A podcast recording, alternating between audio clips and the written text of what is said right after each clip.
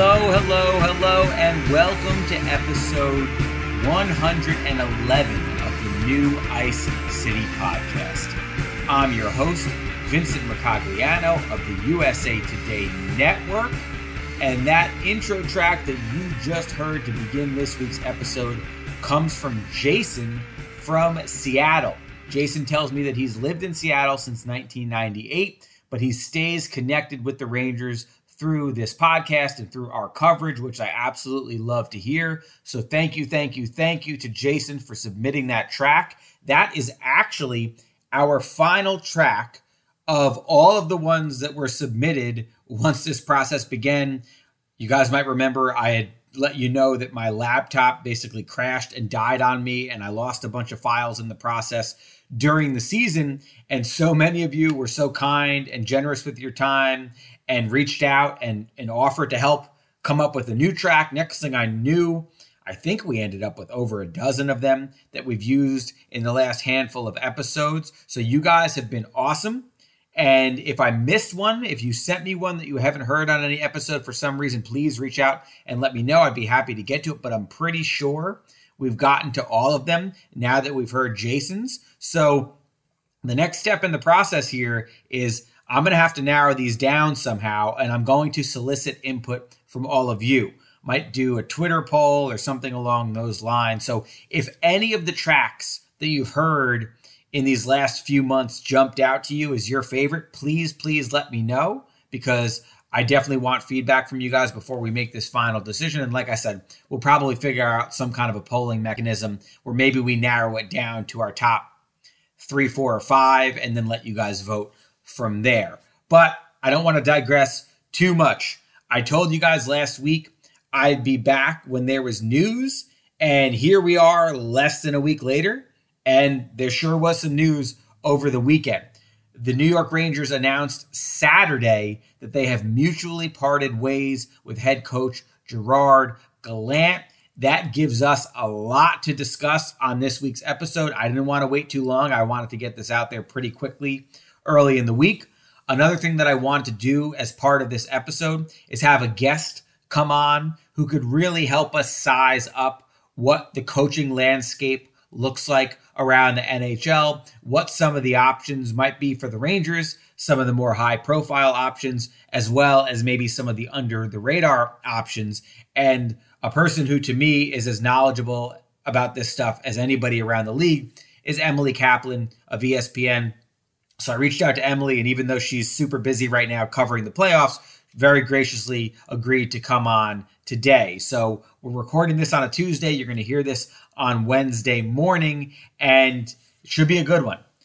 We spoke a lot last week about why I thought Gallant and the Rangers parting ways was a distinct possibility. Now we could debate the parting ways thing, which side had more say in that ultimate decision. Obviously, it was Chris Drury and the Rangers. You guys heard clips that I played last week from Gerard Gallant at breakup day, where it sort of raised some eyebrows that he came out and spoke with his job status kind of being up in the air. Some people interpreted that as a good sign, but I think a lot of us were skeptical. And Durant, Gallant, sensing that skepticism, took issue with it and kind of lashed back and made it clear that he felt like he had done a good enough job to stick around and made it clear that he'd like to stick around. At least that's what it sounded like with the way that he was adamantly defending himself. So obviously, you feel and you can kind of come to the conclusion that Gallant felt like he deserved to stick around, but obviously the Rangers felt differently. And as I told you guys last week, in my opinion and my belief based on many conversations over the course of the last few months is that the groundwork for this decision was laid earlier in the season. We've identified that late November, early December range when the Rangers were really struggling. They had gotten off to that slow start. We talked about that Chicago Blackhawks game where they kind of hit rock bottom and Jacob Trouba threw the helmet and lashed out at the bench and Gerard Gallant seemed like he was searching for answers and searching for ways to wake this team up. I have told you guys repeatedly, and I'll repeat it one more time here, that at the time the Rangers were giving serious consideration to whether they might change coaches during the season.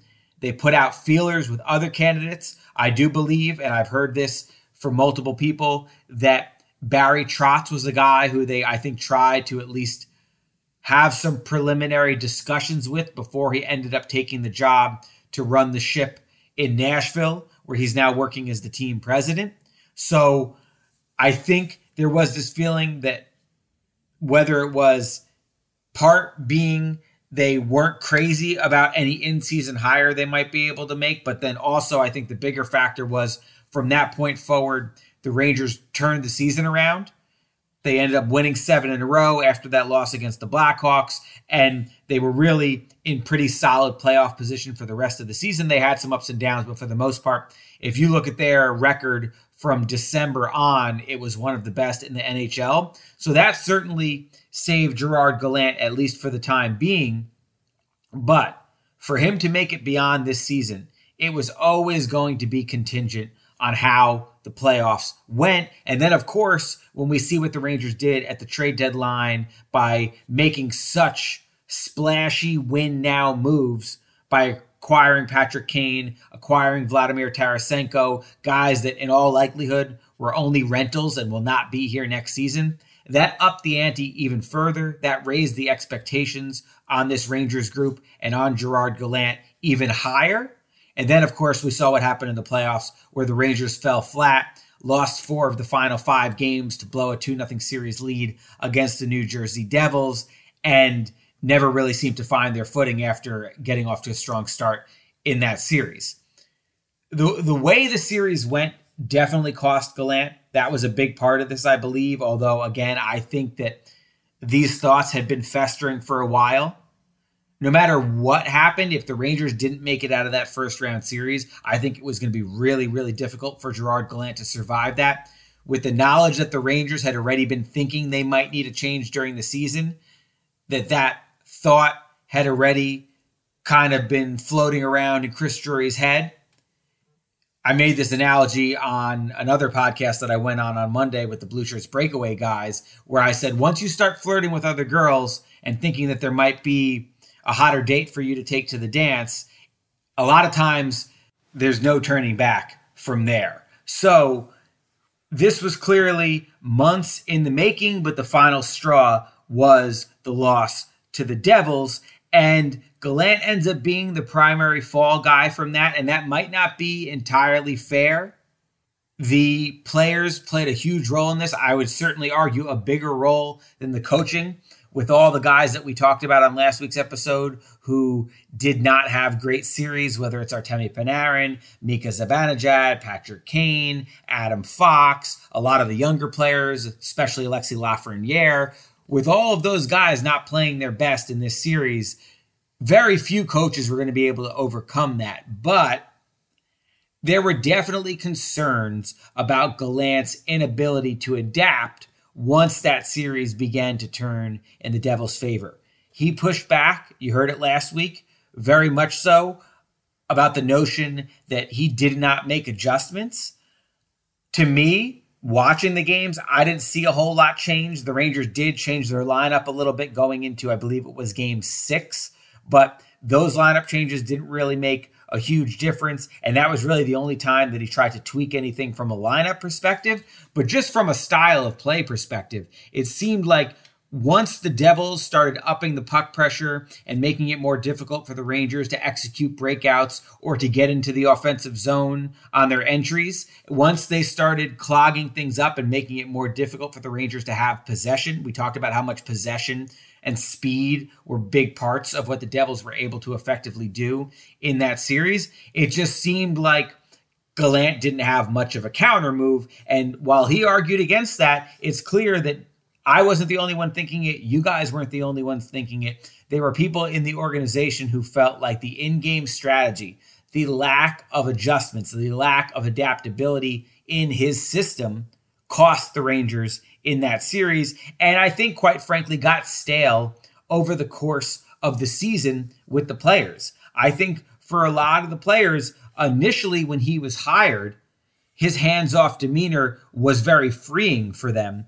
But I think once they got into the second season with him and they needed a coach who was going to get a little more creative about finding ways, in particular for this offense, to open things up and for the skill and talent that the Rangers possess to really shine.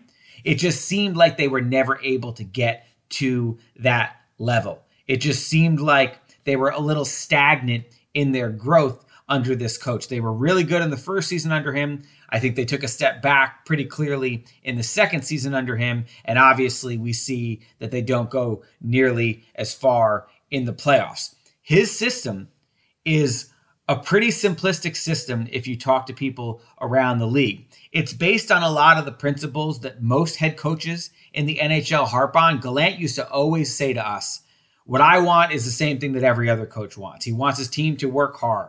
He wants an aggressive forecheck. He wants a lot of traffic around the net and a lot of shots at the net, a lot of volume shooting, putting pressure on the opposing defense and the opposing goalie. And he wanted the Rangers to play that direct north south style, dump pucks when you have to, and avoid the east west passes that can result in costly turnovers. But if you look at the personnel on this roster, the Rangers have a lot of finesse guys who like to try for those cross ice passes and those backdoor passes. And it just seems like the fit wasn't really there and the adaptability to work with those players and get more out of those players wasn't really there. So I think a lot of that played into this decision. It also does sound like the players had some input into this decision. I do believe that Chris Drury was already strongly leaning in the direction of changing coaches, but from what I've heard, it doesn't appear that he met a whole lot of resistance from the players as he gauged their opinions and their feedbacks on what they should do with the coach. I don't know for sure that players came out and said, yeah, you absolutely need to get rid of him.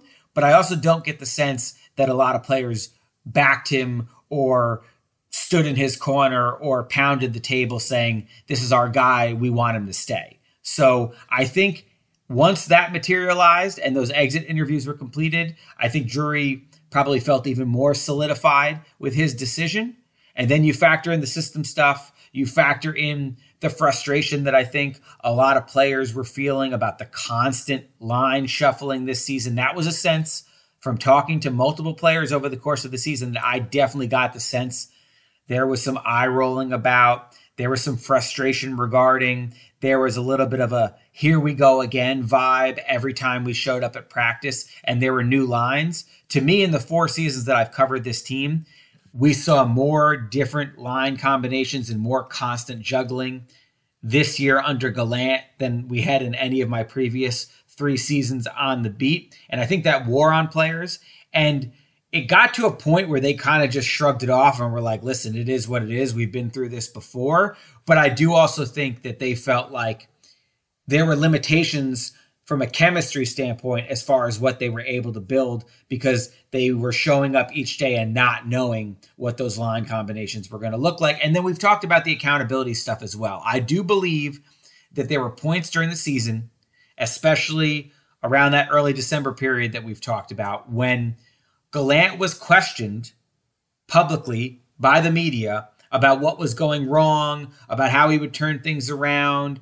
And there was a lot of excuse making he would point at the schedule and all of the back to backs that the Rangers were playing. He would say things like, Oh, I watched all these other teams and they're having inconsistencies as well. Look, it's not just us. He would often not single out individual players, but say things like, Hey, I'm doing my job as a coach. They got to execute better. And I think that all of those things factored into this feeling of, Hey, you're the head coach. Even if all of these things aren't your fault, you have to have that responsibility factor. You have to be the voice out in front, putting it on your shoulders in some ways to take the pressure off the players and to show accountability to the fans. And I think that there was a feeling around the organization that there was a lot of excuse making in those situations. Maybe in part, you have to wonder did Gallant have this feeling in his gut that there was a possibility that he could get fired if the season didn't go well, and he was trying to get out in front of it and defend himself. This is a guy who had been fired in three other places, so you could understand him being a little sensitive to that, and maybe that played into some of that deflecting that we saw.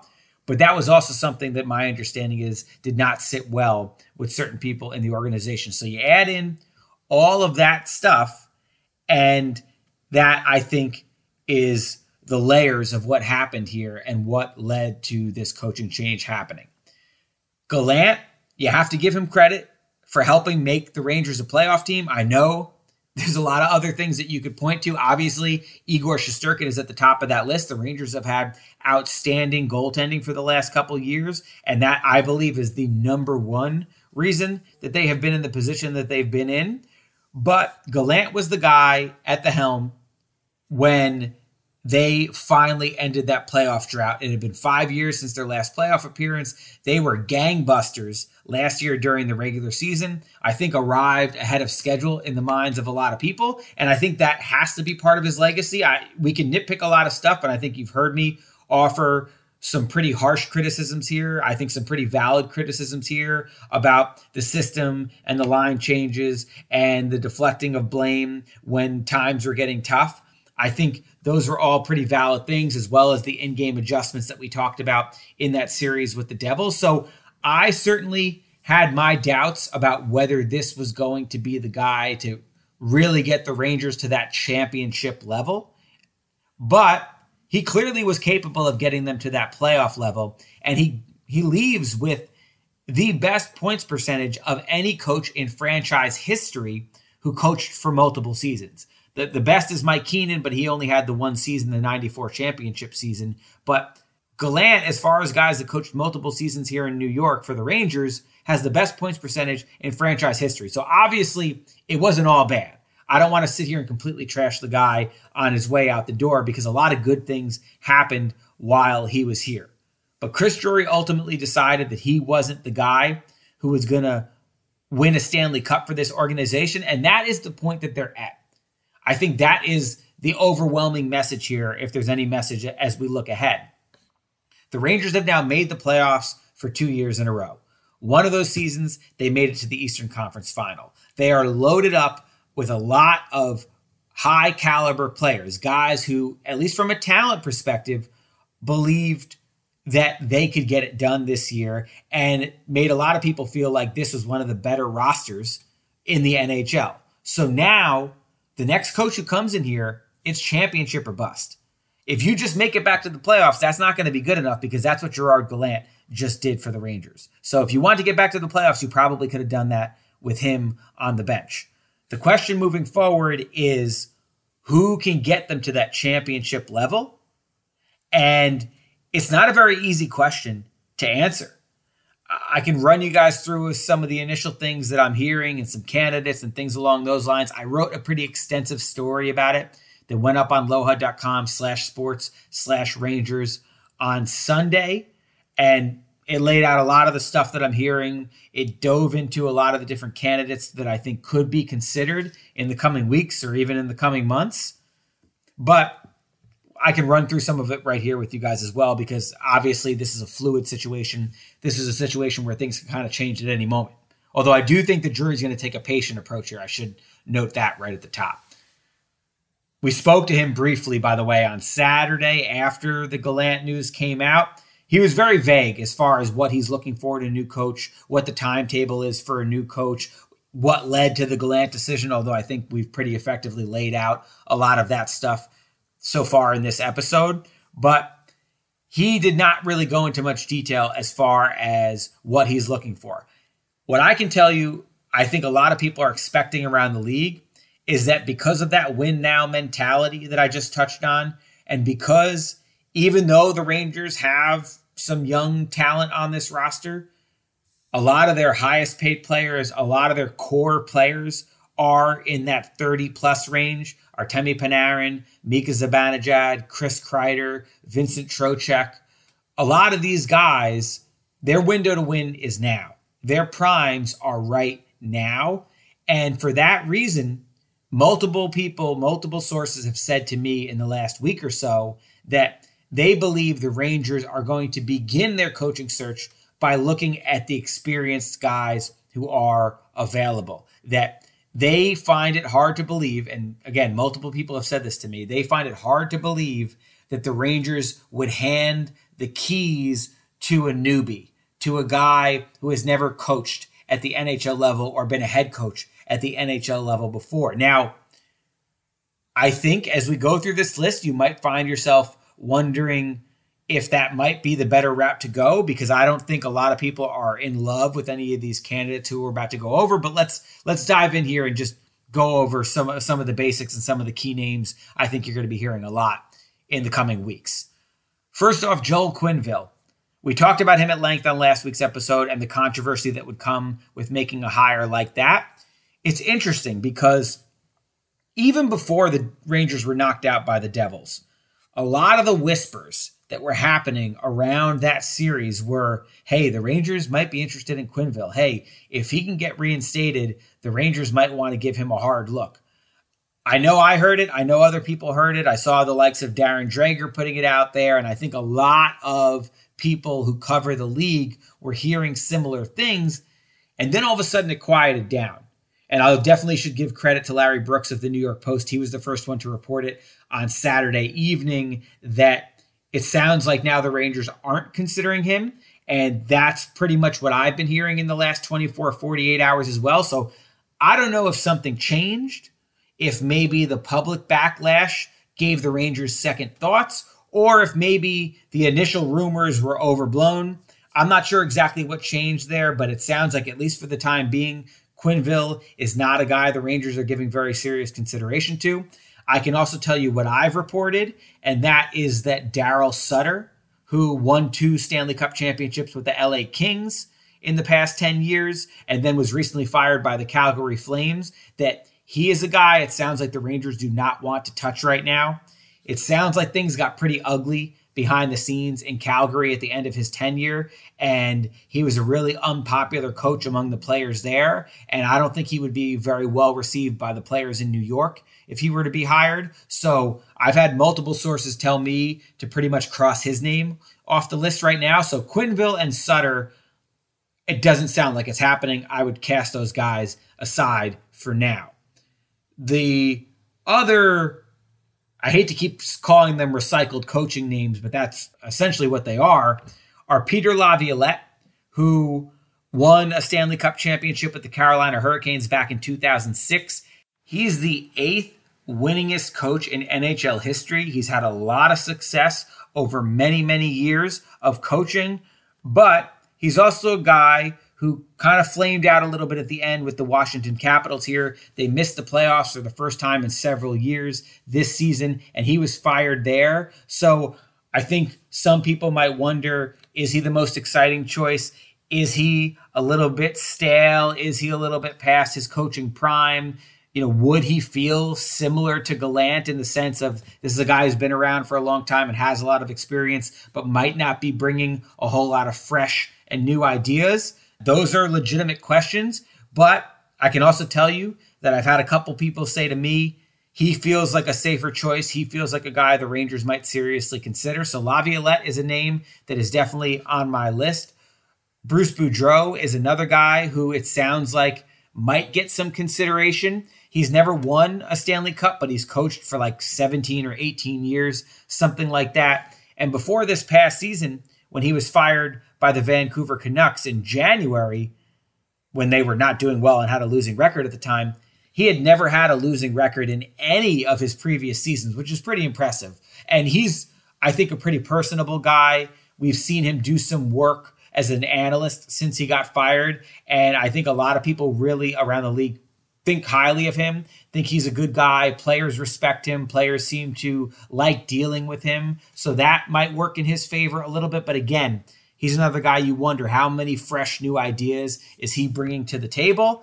And a guy that multiple people have told me not to sleep on, and this one might be a little bit more surprising, is Mike Babcock. He won at least one, it might have been two Stanley Cups with the Detroit Red Wings and has coached for a really long time, ended up with the Toronto Maple Leafs, had some successful seasons there, but ultimately got fired. I think it was in 2019. And after he got fired, some stories began to come out with players accusing him of bullying tactics, might be one way to phrase it, or just kind of being for lack of a better term, a hard ass, a disciplinarian, a guy who might try to play certain mind games with his players, sort of a, a, a old school guy who I think some of the new age players felt like did not see eye to eye with them, did not relate to them very well, and probably pushed a little too hard in certain situations. Now, he's come out since then. He's kind of been apologetic, but he's also kind of defended himself. So you wonder, with him being out of the league for over four years now, has he learned his lessons or has he been out of the game too long for him to really have adapted? But it does sound like that's a guy that maybe the Rangers will entertain the idea of. So we can put those guys, Laviolette, Boudreau, and Babcock, in this bin of guys that have been there, done that, might feel like a little bit of a safer choice for the Rangers, but also might feel a little unexciting for the fan base and might feel, quite frankly, like just hiring another guy like Gerard Gallant, who maybe doesn't view the game in a more innovative, creative way and maybe a little more stuck in the past. So, with that all being said, and us feeling like, okay, none of these guys stand out to us as a clear choice or an obvious guy that you'd want to pursue. Who is? Well, a lot of people I know think really highly of Mike Sullivan, who's currently the head coach for the Pittsburgh Penguins. And I do believe that if he were to shake loose, he would be the Rangers' number one choice. I think he would be the guy. He is a coach who's had a lot of success. He's won two Stanley Cups with the Pittsburgh Penguins, but also talking to people around the league, I think he does bring more of a progressive approach. I think he does a really good job, from my understanding, of balancing some of the evolving ways of the game and being a good in-game manager and being a guy who can adapt and being a guy who has kept a Penguins team while it's aging afloat and has still made them a very competitive team the last couple of years. And he's also a guy who I think a lot of people believe in the right ways will hold his players accountable. So he seems to be a really good balance, not quite as antiquated as some of the other guys that we've spoken about, but the problem is he's still under contract with the Penguins and even though the Penguins just fired their team president and their general manager. The expectation is that this new ownership group wants to keep Sullivan in place. And one source put it to me this way he said he thinks it's only about a 5% chance that Sullivan isn't back with the Penguins next season. So you don't feel great about that. You certainly can't bank on that happening. So Sullivan is a little bit more of a pipe dream right now. Then you got to pivot to okay, if none of these guys who have coached at the NHL level are appealing. If Drury goes through these interview process, he looks at a few of these guys and decides that he's not crazy about any of those options, where does he go from there? And I think there's a lot of curiosity right now surrounding Chris Knoblauch. Knoblauch is the coach for the Hartford Wolfpack. That's the Rangers AHL affiliate.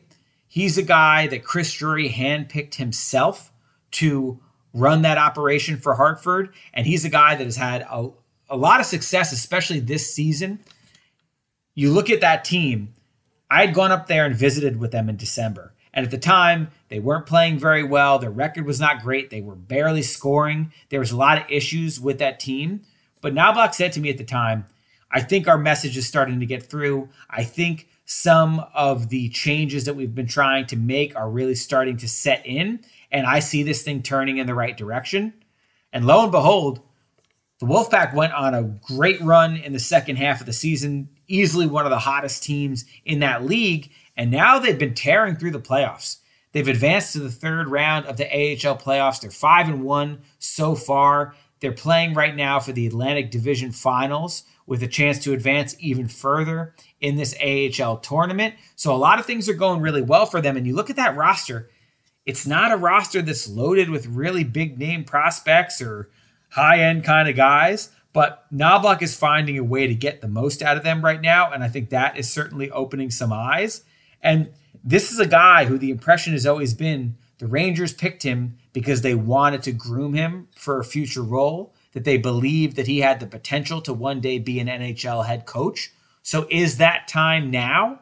That's a legitimate question that a lot of people are asking themselves. Some people have said to me, going back to those concerns about the Rangers handing over the keys to a win now roster where the pressure and the expectations are going to be so high, Would they be comfortable doing that with a guy like Knoblauch? I'm not sure. I honestly have my doubts, but I do believe that if they're going to look at anybody at that minor league level, Knoblauch would have to be at the top of the list. And there's at least a decent chance that he's going to end up getting an interview at some point. A few other names I'll just quickly throw out there as far as highly thought of assistants around the league, and I mentioned these in my story. Andrew Brunette, who is a guy that does have one mostly full season of NHL head coaching experience. He took over the Florida Panthers last year when Joel Quenneville was let go early in the season after that report came back that identified him as being a part of that Blackhawks scandal. So he helped them win a President's Trophy. They made it into the second round of the playoffs where they kind of went out with a sweep and, and didn't play very well there. But he's a guy that I think is definitely going to be getting some interviews around the league. He's currently an assistant with the Devils, which just took it to the Rangers pretty well. I think some people feel like he's really helped Lindy Ruff get that New Jersey Devils team to the level where we see them at right now. So Brunette is a guy to keep in mind. Jim Hiller is an assistant coach for the LA Kings that I've been told is very well thought of around the league. Jay Leach is an assistant for the Seattle Kraken, and we see them making some unexpected noise in the playoffs right now. And a lot of times when you see a team sort of come out of nowhere and exceed expectations, people start wondering who is responsible for helping this team pull off this surprise. And I think Jay Leach is an assistant for the Kraken that a lot of people are pointing at. And then the last one who's who's really intriguing is Spencer Carberry. He's the youngest coaching candidate that I have on this list, only 41 years old. Never played in the NHL, but he coached for a long time at the lower levels. He was the AHL coach of the year, I think in 2021. He's been with the Maple Leafs now for the last two seasons and has helped them have one of the best power plays in the league and, and, has been responsible for coaching a lot of those forwards who, as we know, is a really, really top notch group of forwards. He's considered a hot candidate. I've actually heard that the Washington Capitals are very interested in him. He's worked in that organization before. So if you're the Rangers and you know that the Capitals are really interested in this guy, I don't think it hurts to give a guy like that an interview before you let him go to one of your division rivals but those all feel like like relative long shots. You know, I, I do believe that again the Rangers are going to start by looking at some of those experienced guys and then pivot if they don't like what they're hearing. But I still wonder, given the list of head coaching candidates, which quite frankly we feel like is a little bit uninspiring, if they do start to think more outside of the box, if they do go for a hire that's a little more unexpected, and if they do try to find their own version of a Jon Cooper with Tampa Bay or a Jared Bednar with the Colorado Avalanche. Guys who paid their dues at the lower levels were considered outside of the box, more innovative kind of thinkers in that coaching role. They were given a chance, and both of those guys thrived. So, might not be easy to just say, okay, we're going to hire a guy from the lower levels and it's going to snap your fingers and work in the way that it did with those guys. But I think that for the Rangers, it's a really, really weird situation right now because they get rid of Gallant. I think the writing had been on the wall for that for quite some time. But now you feel like, where do they turn from here to find a guy who can get this team to a Stanley Cup championship level? Because I don't know that I feel that there's any really obvious guy out there. And that's what I want to do now is pivot to our next conversation with Emily Kaplan and see if she has any thoughts on who the next candidates might be and, and who might be a good fit with the Rangers and, and maybe get into some of these well-known names and also some of the names of the guys that I think we might find a little more surprising, maybe in some ways a little bit more exciting. So let's get to that conversation with Emily right now.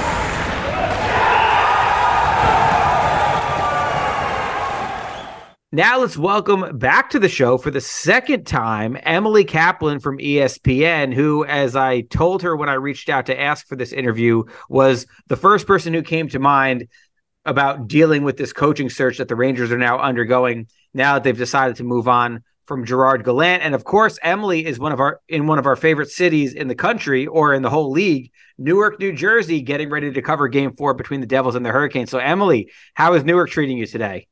You know, I'm completely biased. I grew up in Montclair, New Jersey. I still rock the 973 Newark area code. So every time I come here, I feel like it is like my God given duty to uh, defend the state in this area. And it's fine. That's all I'll say. It's well, you, you, you, when I saw you during the first round, we talked about it. There are some pretty underrated food options there, so that makes me happy at least. Oh yeah, Ironbound District. If you want Portuguese food, like there's such cool old school family spots. This brand new Tops Diner, which someone from the Devils organization introduced me to.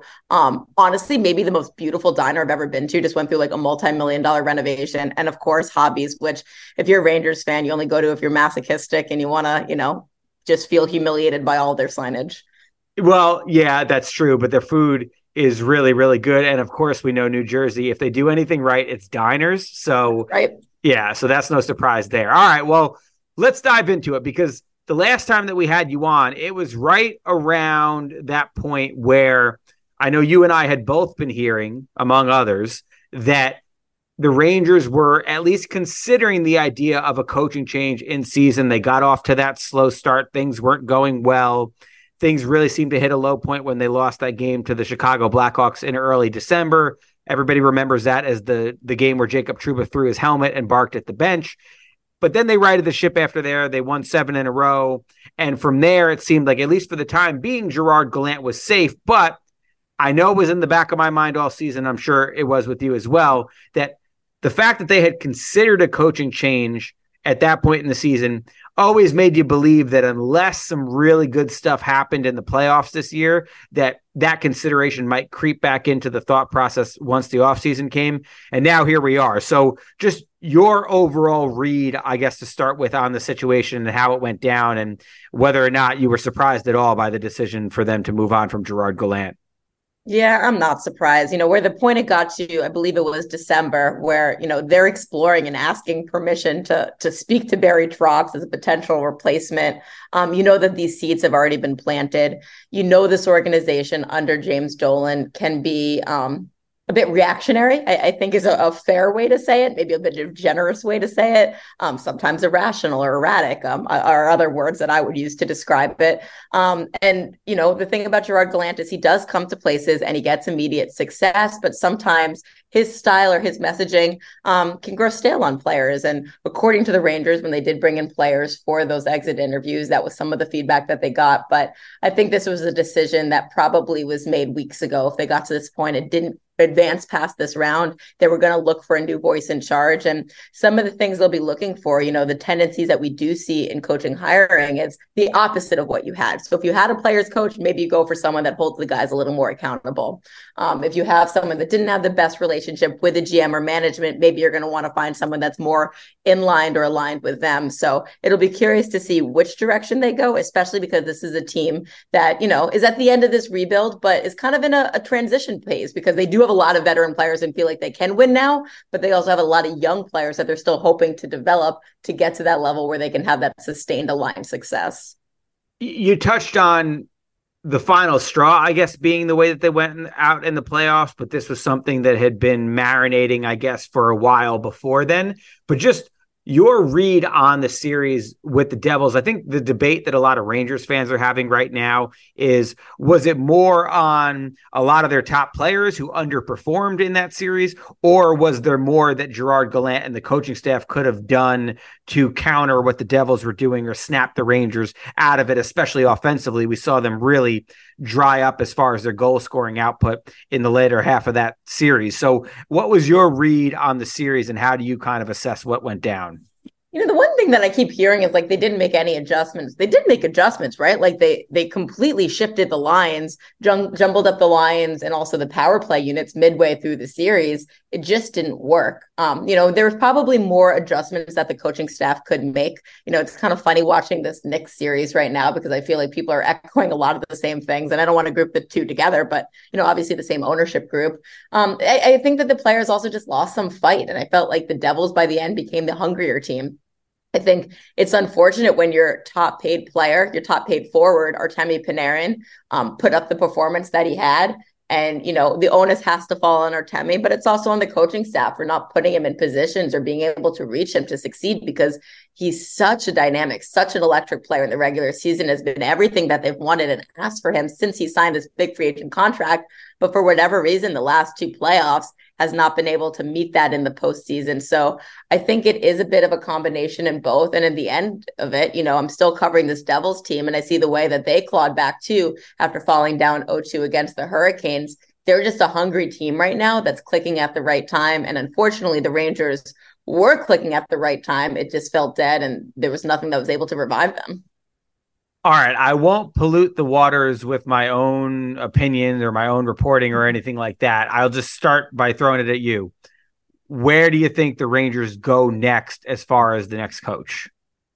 Well, you know, I mentioned earlier, kind of alluded to it. Barry Trotz was, you know, the big fish this past year that everybody wanted, and they were curious about him. And I do know that they did talk to the Islanders about, you know, is it possible to talk to him in the middle of the season because he was still under contract with them. Barry Trotz has a job now. He's in Nashville. He's the GM. He's off limits. You know, I do think that the way that the NHL goes, retreads are very common, but for good reason. You know, Gerard Gallant was a retread. He comes to new opportunities. And as long as you can learn from your past stops and grow and evolve, I'm not necessarily always opposed to it. So you're going to hear names like Peter Laviolette mentioned. You know, he came from many, many different organizations, most recently Washington. And he's a guy with a tendency um, to hold players accountable and also get results right away. And I think those two things are really going to pique the interest of the Rangers management group.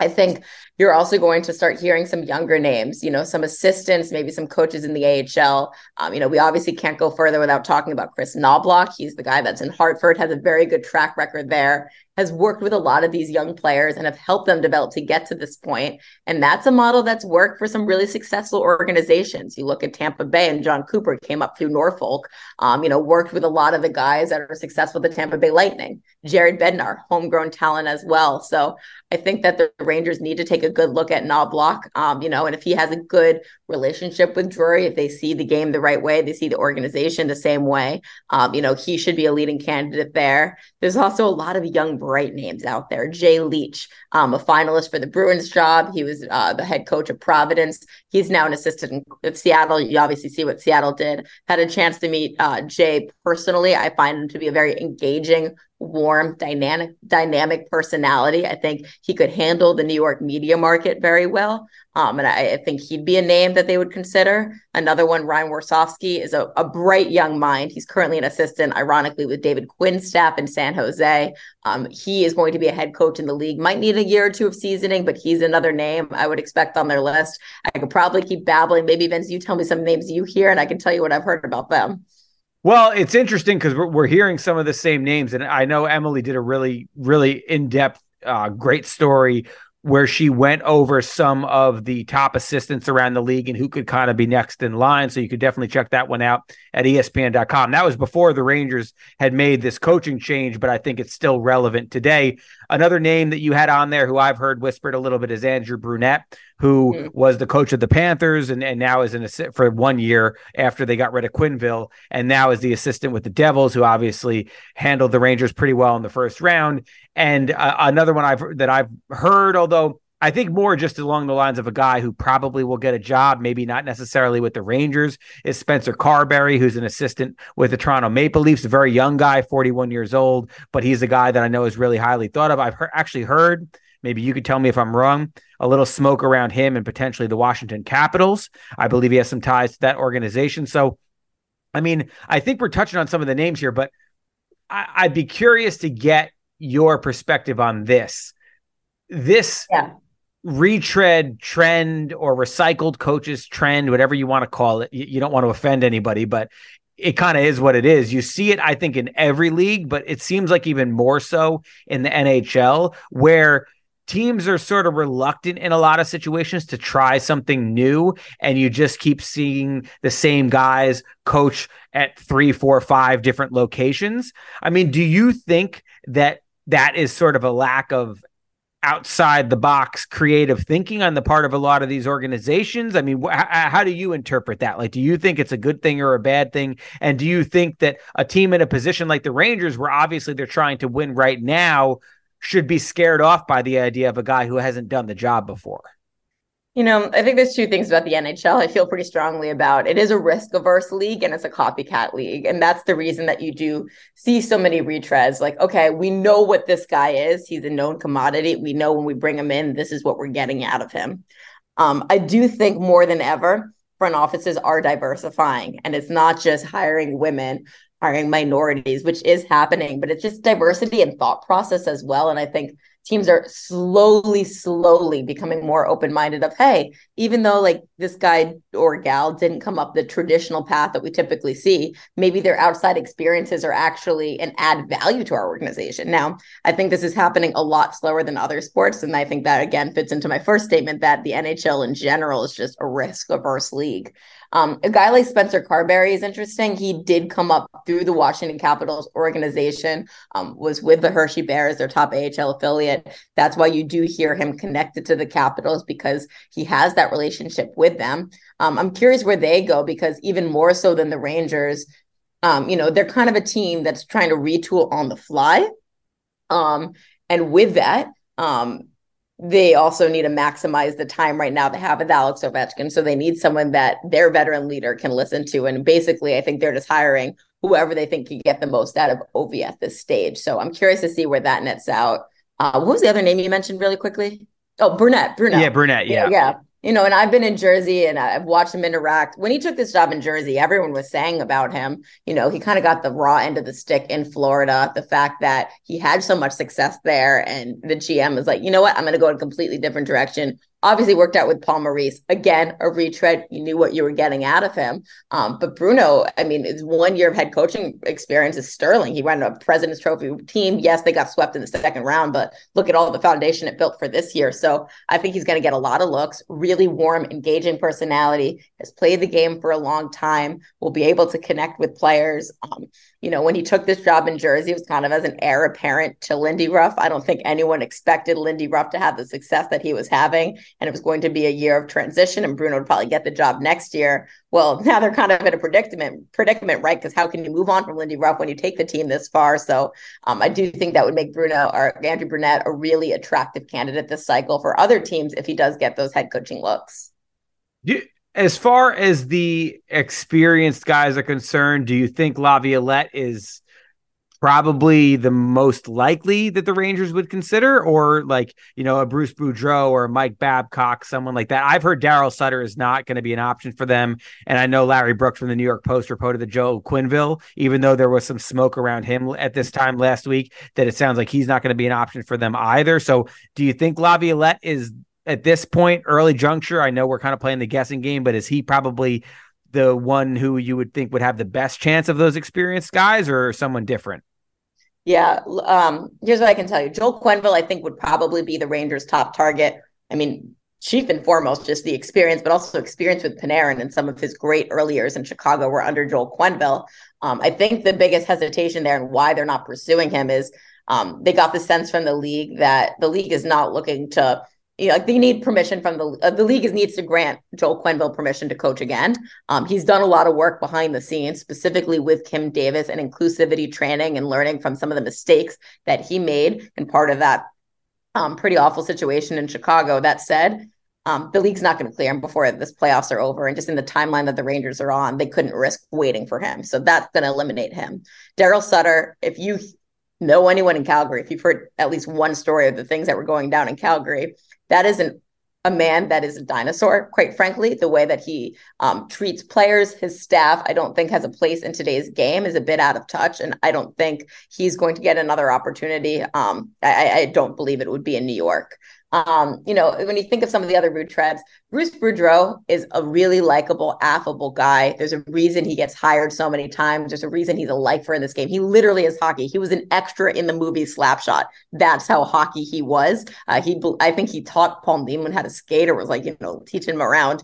Um, the biggest issue with him is there's really not much structure to his game. He kind of just throws guys out there. You know, if you if your big criticism with of Gallant was that there weren't adjustments, I don't think you would expect that from Bruce Boudreau. So I would be surprised if they went in that direction. And I think by process of elimination, that gives you Peter Laviolette, who again has a track record of, of having early success and getting guys accountable um, but he's also been to many many different stops and there was a reason that washington wanted to move on from him one of the critiques of him in washington was you know his inconsistent usage or ability to reach some of the younger players, maybe um, his reluctance to to rely on younger players in key situations. And if you look at where the Rangers are at now, we talk about needing to maximize, um, you know, the kid line and those three guys, specifically Kakko, who you know, and his breakup day talked about expecting top six minutes last year, expecting a bigger role. Lafrenière, who like Panarin, kind of disappeared when it came to the playoffs. Is this the right guy to reach them? And I think those will be the key questions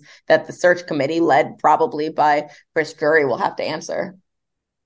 It, it sounds like both of us are kind of I don't want to say dancing around, but we both are maybe of the similar opinion that there really doesn't seem to be a surefire guy among these experienced guys that are available.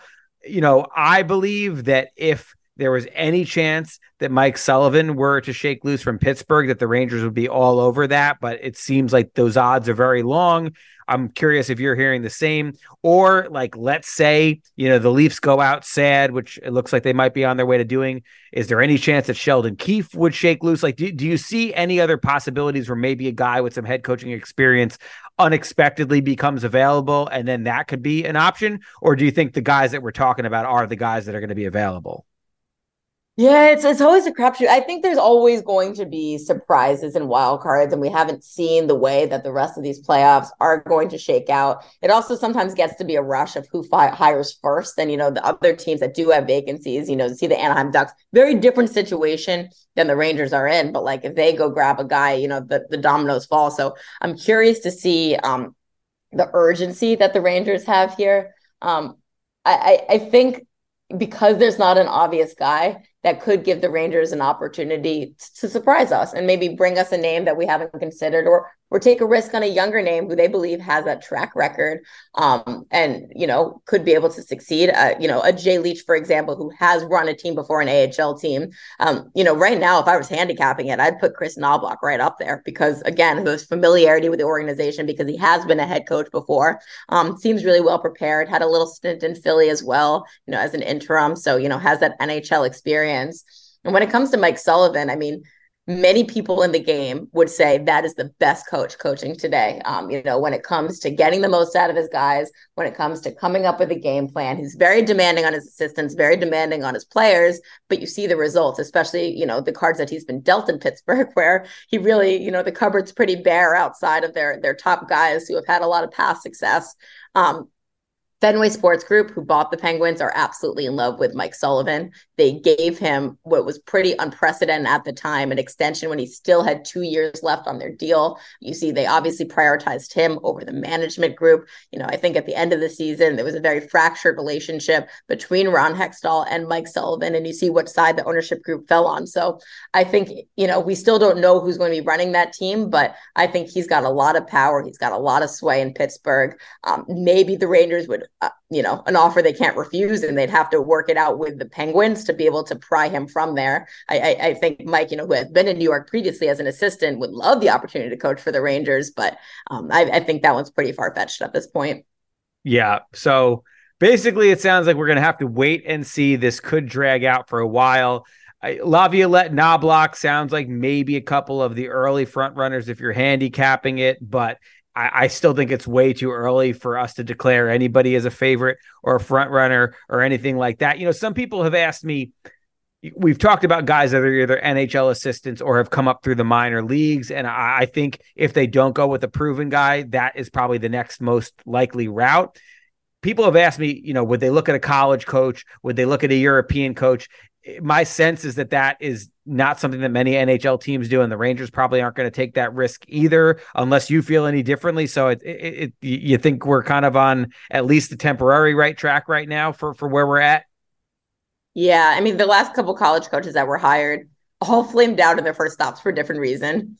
Um, obviously, one was David Quinn, Dave Hakstol, and Jim Montgomery. Now, Jim Montgomery, Dave Hakstol still coaching in these playoffs. Um, David Quinn, you know, we don't have to relitigate what went wrong in New York. um, I, I, I think that um, in general that that's a trend that I don't see a lot of teams like really harping, you know, are, are, seeking right now. European, I've long believed that that's an area that the NHL has a complete blind spot to. You see how many Europeans are in the game today.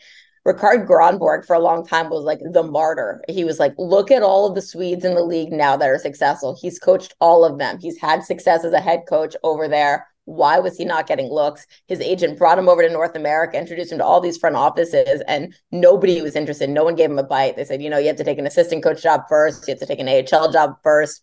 Um, and because of that, I feel like there's just this reluctance you know again it's a risk averse league from doing something outside the box. Um, i'd love to see an organization go that route. I think there's so much talent over there in europe. I think they view the game a little bit differently. I think the coaching style is different. I think it could be an add value to this league to get that outside perspective. Um, but given where the rangers are given the fact that they do expect you know to contend next year i don't see them making as quote unquote risky of a move like that all right, Emily, I've taken up enough of your time. I really, really appreciate it. Thank you so much. This has been super informative. Hopefully, we'll do it again down the line, and I hope you enjoy the rest of your playoffs. You got a long way to go still. I, I appreciate that, Vince. I wanted to wish you like a nice, long, easy summer, but coaching searches, I know, uh, kind of eat up your time. So keep killing it. You did a great job with your coverage this year. Every year I follow you, you just crush it more and more. So always happy to chat with you.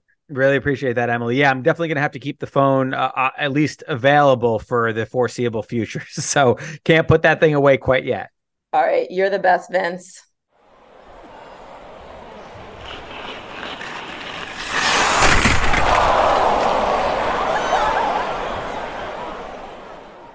And we're back.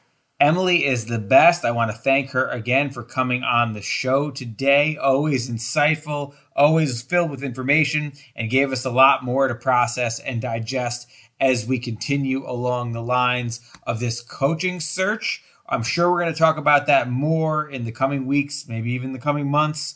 And I will get a little bit more into it in some of these questions that I'm about to answer for you guys right here. But I tried to lean a little more away from the coaching stuff since we've already spent so much time on that and diversify it a little bit here. So let's dive right in because I do have to get rolling in a little bit. And we'll start with this question from Andy Parrish, who wrote The big question is Was this playoff performance the outlier or was it last year's performance? The coaching change makes me think Drury feels this year was the anomaly. Which do you think it is? That view determines how the club should move forward. Well, Andy, we laid out a lot of the things in the first half of the show about where things went wrong, what some of the perceived deficiencies were with Gallant, and how the Rangers need a coach that will help them get to the next level. And what does that next level look like?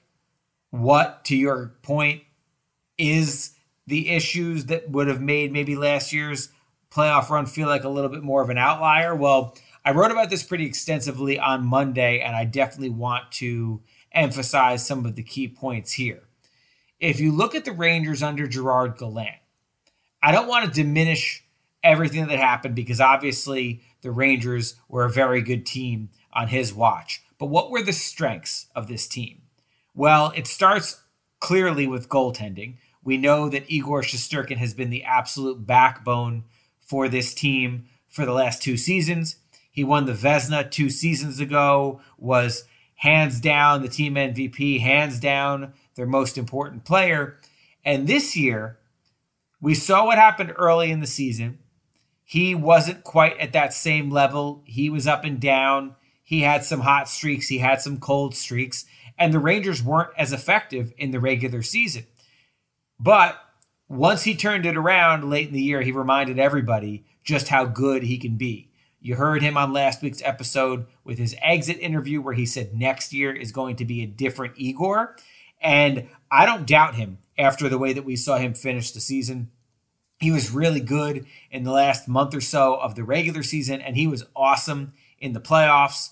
I've told you guys that I think he was the best player on either side in that series against the Devils he still has the best save percentage, the best goal saved above average, the best goal saved above expectation of any goalie in this year's playoffs, even though he's played fewer games than a lot of them who are still alive right now. So Igor was outstanding in that series against the Devils. He was the the one guy who you felt like showed up pretty much every game, and he is their biggest reason for hope moving forward.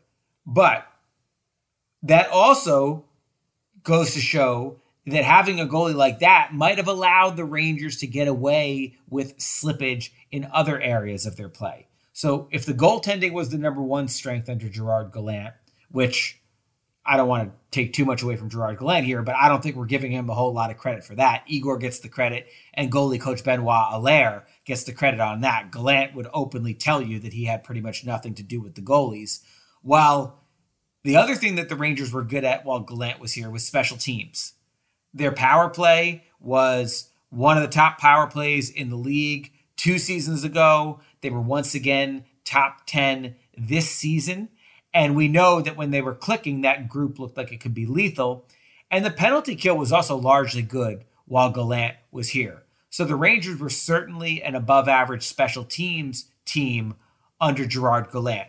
So when you factor in really good goaltending and you factor in good special teams, well, that can be a recipe for success, especially in a game where there's a lot of penalties. But the majority of most games is played at even strength, at five on five.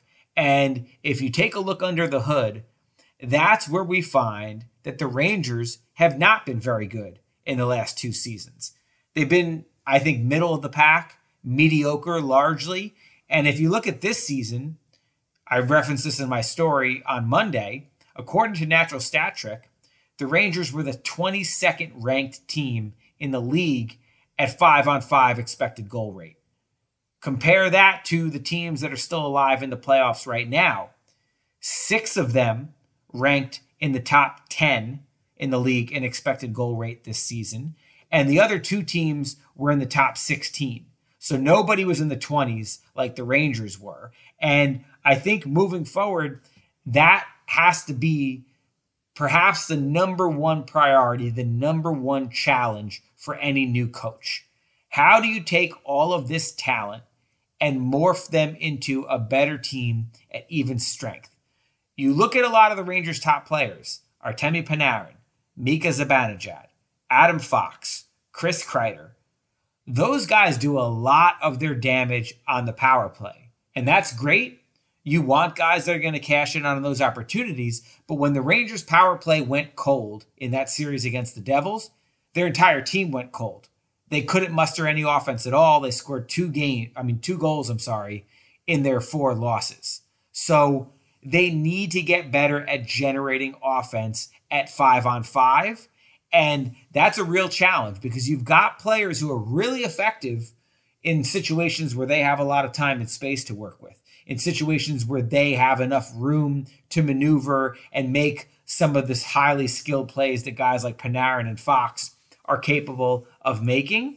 But the Rangers need to get better at creating those same high danger scoring chances when the ice is tighter, especially in the playoffs where we know the intensity ramps up, the forechecking ramps up. A lot of the teams you're going to see are really fast, hounding kind of teams. Well, the Rangers don't seem to do very well in that environment from an offensive perspective.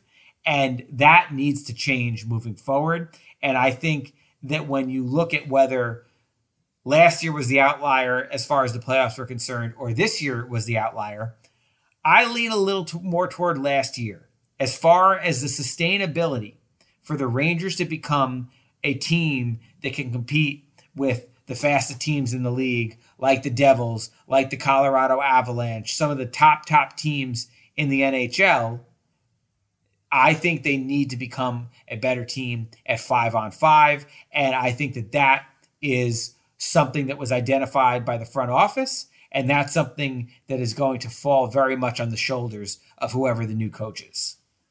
All right, let's get to our next question, which comes from Do you think anyone off the 22 23 regular roster, other than the unrestricted free agents and possibly Goodrow, is not going to be on the Rangers come October. And I'm actually going to mix in two questions here because I feel like they're similar topics, but I want to address them both separately. So that first one came from Sonny. The next one comes from Peter Fontana, who wrote, Well, he's a cap option to trade. Goodrow sounds like the kind of player the Rangers need more sprinkled throughout their lineup to offset the skill and increase the forecheck plus intangibles of a cup winner, plus his versatility, etc. Does trading him make a bigger hole than the money helps? Well, Peter, I want to start with you because I think that's a good question because the Rangers do need more of some of the elements that Goodrow brings, but the problem is you're paying a fourth liner $3.6 million when your cap situation is extremely tight, probably the tightest salary cap situation that the Rangers have been looking at at any time during this flat cap era since COVID hit. So if you can find a guy who can bring the type of skill set that Goodrow brings at a more reasonable price, and then take some of that money and spend it elsewhere to add speed and forecheck and some of the stuff that we're talking about into the lineup – well, I think that's something the Rangers will have to strongly consider. And when you look at the rest of this team, as far as the no movement clauses are concerned, there's not a whole lot of options.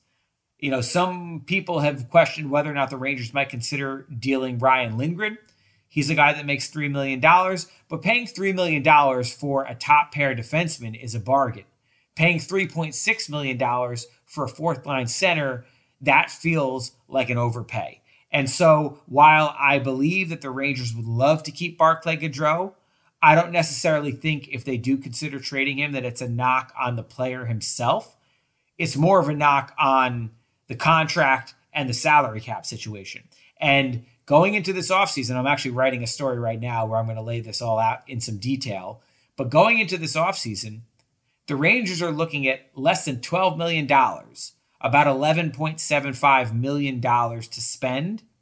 And they have to fill what I think likely will be eight spots with that money. So that is very little money per player if you're averaging it out. It's like less than a million and a half dollars per player that you have to spend. So when you factor in that they have to pay K'Andre Miller and they have to pay Alexis Lafrenière, who are both restricted free agents this summer, and those guys are going to cost more than a million and a half dollars each to keep, you have very, very little money to spread around elsewhere. And if the Rangers do feel like they need to make some substantial changes to this lineup beyond just bringing up a couple prospects on entry level contracts, then they're going to need to make a hard decision. And I do think that my sense and from what I've heard, Goodrow might be the most vulnerable. But I see your point, Peter. You know, we've talked about the Rangers needing more of an in your face presence, needing more guys that can play a different style and give the Rangers a different look from the finesse skill players like Panarins of the world. So I do think that, that that's a big part of this and the team speed stuff that we've talked about. That's a big part of what they're going to be looking to add this summer. And unless they can get really creative in a way that I'm not seeing to do it, then I do think that makes a guy like Goodrow vulnerable, even though, again, I think that they would love to keep him if they could. And now to Sonny's question about anybody else on the regular roster, I don't know. Again, the no movement clauses are going to be really prohibitive when it comes to that. So Panarin can't be moved unless he agrees to it. Highly unlikely. Trouba can't be moved unless he agrees to it. Highly unlikely. Zibanejad, same thing. Kreider, same thing. Trocheck, same thing. Those guys are all no movement guys. And then you've got Adam Fox and Igor Shesterkin as some of your next highest paid players. And you're certainly not moving either one of those guys either. So, what options are you left with if you want to make more substantial changes to this roster? Very few. I just talked about it. It's probably Goodrow and Lindgren because anybody else, their salary really isn't substantial enough to make a big difference. So I do think that the chances of them kind of running it back with this roster, minus maybe Goodrow, and then they use that 3.6 to try to find a couple hidden gems either in free agency or via trade who can make this look like a faster, better forechecking team. So that would be my hunch right now. But I also have told you guys before that I'm kind of at the point now where a more substantial change wouldn't shock me. And if they were going to entertain dealing any of the young guys, now might be a more likely time than at any previous time I felt. I still don't think that the chances are very high of that happening. But if a team came along and tried to blow them away with an offer for Alexis Lafrenière and they felt like it opened up a whole lot of other possibilities and brought back a haul that they could do a lot with, I wouldn't completely rule that out. I just still think that it's most likely that Lafrenière is back on this team next year. And the team looks fairly similar with just a couple, what you hope will be strategic tweaks that improve the team in some of the areas that we've spoken about. All right, let's get to our final question, which comes from Matt, who wrote Do you think the Rangers will prioritize getting Panarin going or Lafrenière going when looking for their next coach? Two different players with very different styles of play. Hard to believe a coach will be able to reach both of them. Well, Matt, I think they're certainly searching for a coach who they believe can reach both of them. I don't think it's going to be an either or situation unless there's a huge surprise and one of those guys get traded. But again, Panarin has a no movement clause, and Lafrenière, I think the Rangers would absolutely have to get blown away to consider doing that deal. They're certainly not going to sell low on him at this point. I think there is some frustrations as far as his overall development and as far as the skating stuff that we've talked about, and if, as they want to get faster, that's why I say it's not a hundred percent no for me when you're talking about the possibility of trading Lafrenière, but it's a long shot unless it's something really, really significant that they get back. So my expectation is that both of those guys will be on the team next year, but it is absolutely going to be a high priority for whoever the next coach is to unlock the potential of those two players, especially come playoff time. We talked in the first question that came from Andy about the overall team and the need for whoever the new coach is to make them a better squad at five on five and give some Igor some help in front of him. But as far as the individuals are concerned, I think Panarin and Lafrenière are very high on the list of players that the new coach is going to need to work with and need to help them figure some stuff out. And it's certainly not an either or situation. I think it's a both situation. And it's not so much about style of play as much as it is about figuring out how do you make those guys more comfortable. In Lafrenière's case, and in the case of all the young players on this roster, you can throw Kaapo Kakko in there, K'Andre Miller, Braden Schneider. With all those young guys, I still think the development has to be an important part of this equation. Obviously, the Rangers are trying to win right away. And so they're not looking for a guy who's going to strictly come in and be focused on the young guys and sort of forget about the older guys. I think that would be a mistake. But I do think this new coach needs to be able to make these kids blossom. And I think part of that is going to have to come from giving them more opportunities. I see some questions in here with people asking about a top six shakeup. Well, the most likely top six shakeup you're going to see from the Rangers next year is allowing some of these young guys to move up into those roles.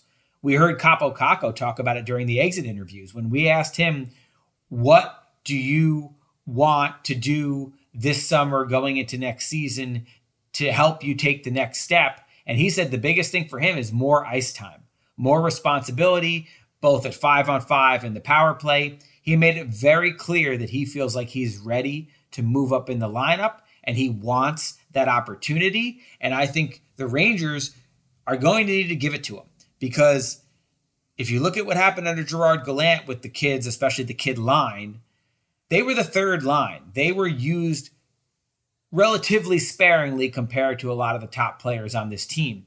And I'm not comparing them to a guy like Jack Hughes because I think as far as the quality of the player and the overall talent, he's certainly a level or two above guys like Lafrenière and Kakko, and I don't know if they'll ever quite get to that point. But you look at a guy like Hughes who has been playing 17, 18, 19 minutes a night for a couple years now, and you see him flourishing. There were some early growing pains, but now you're reaping the benefits of that.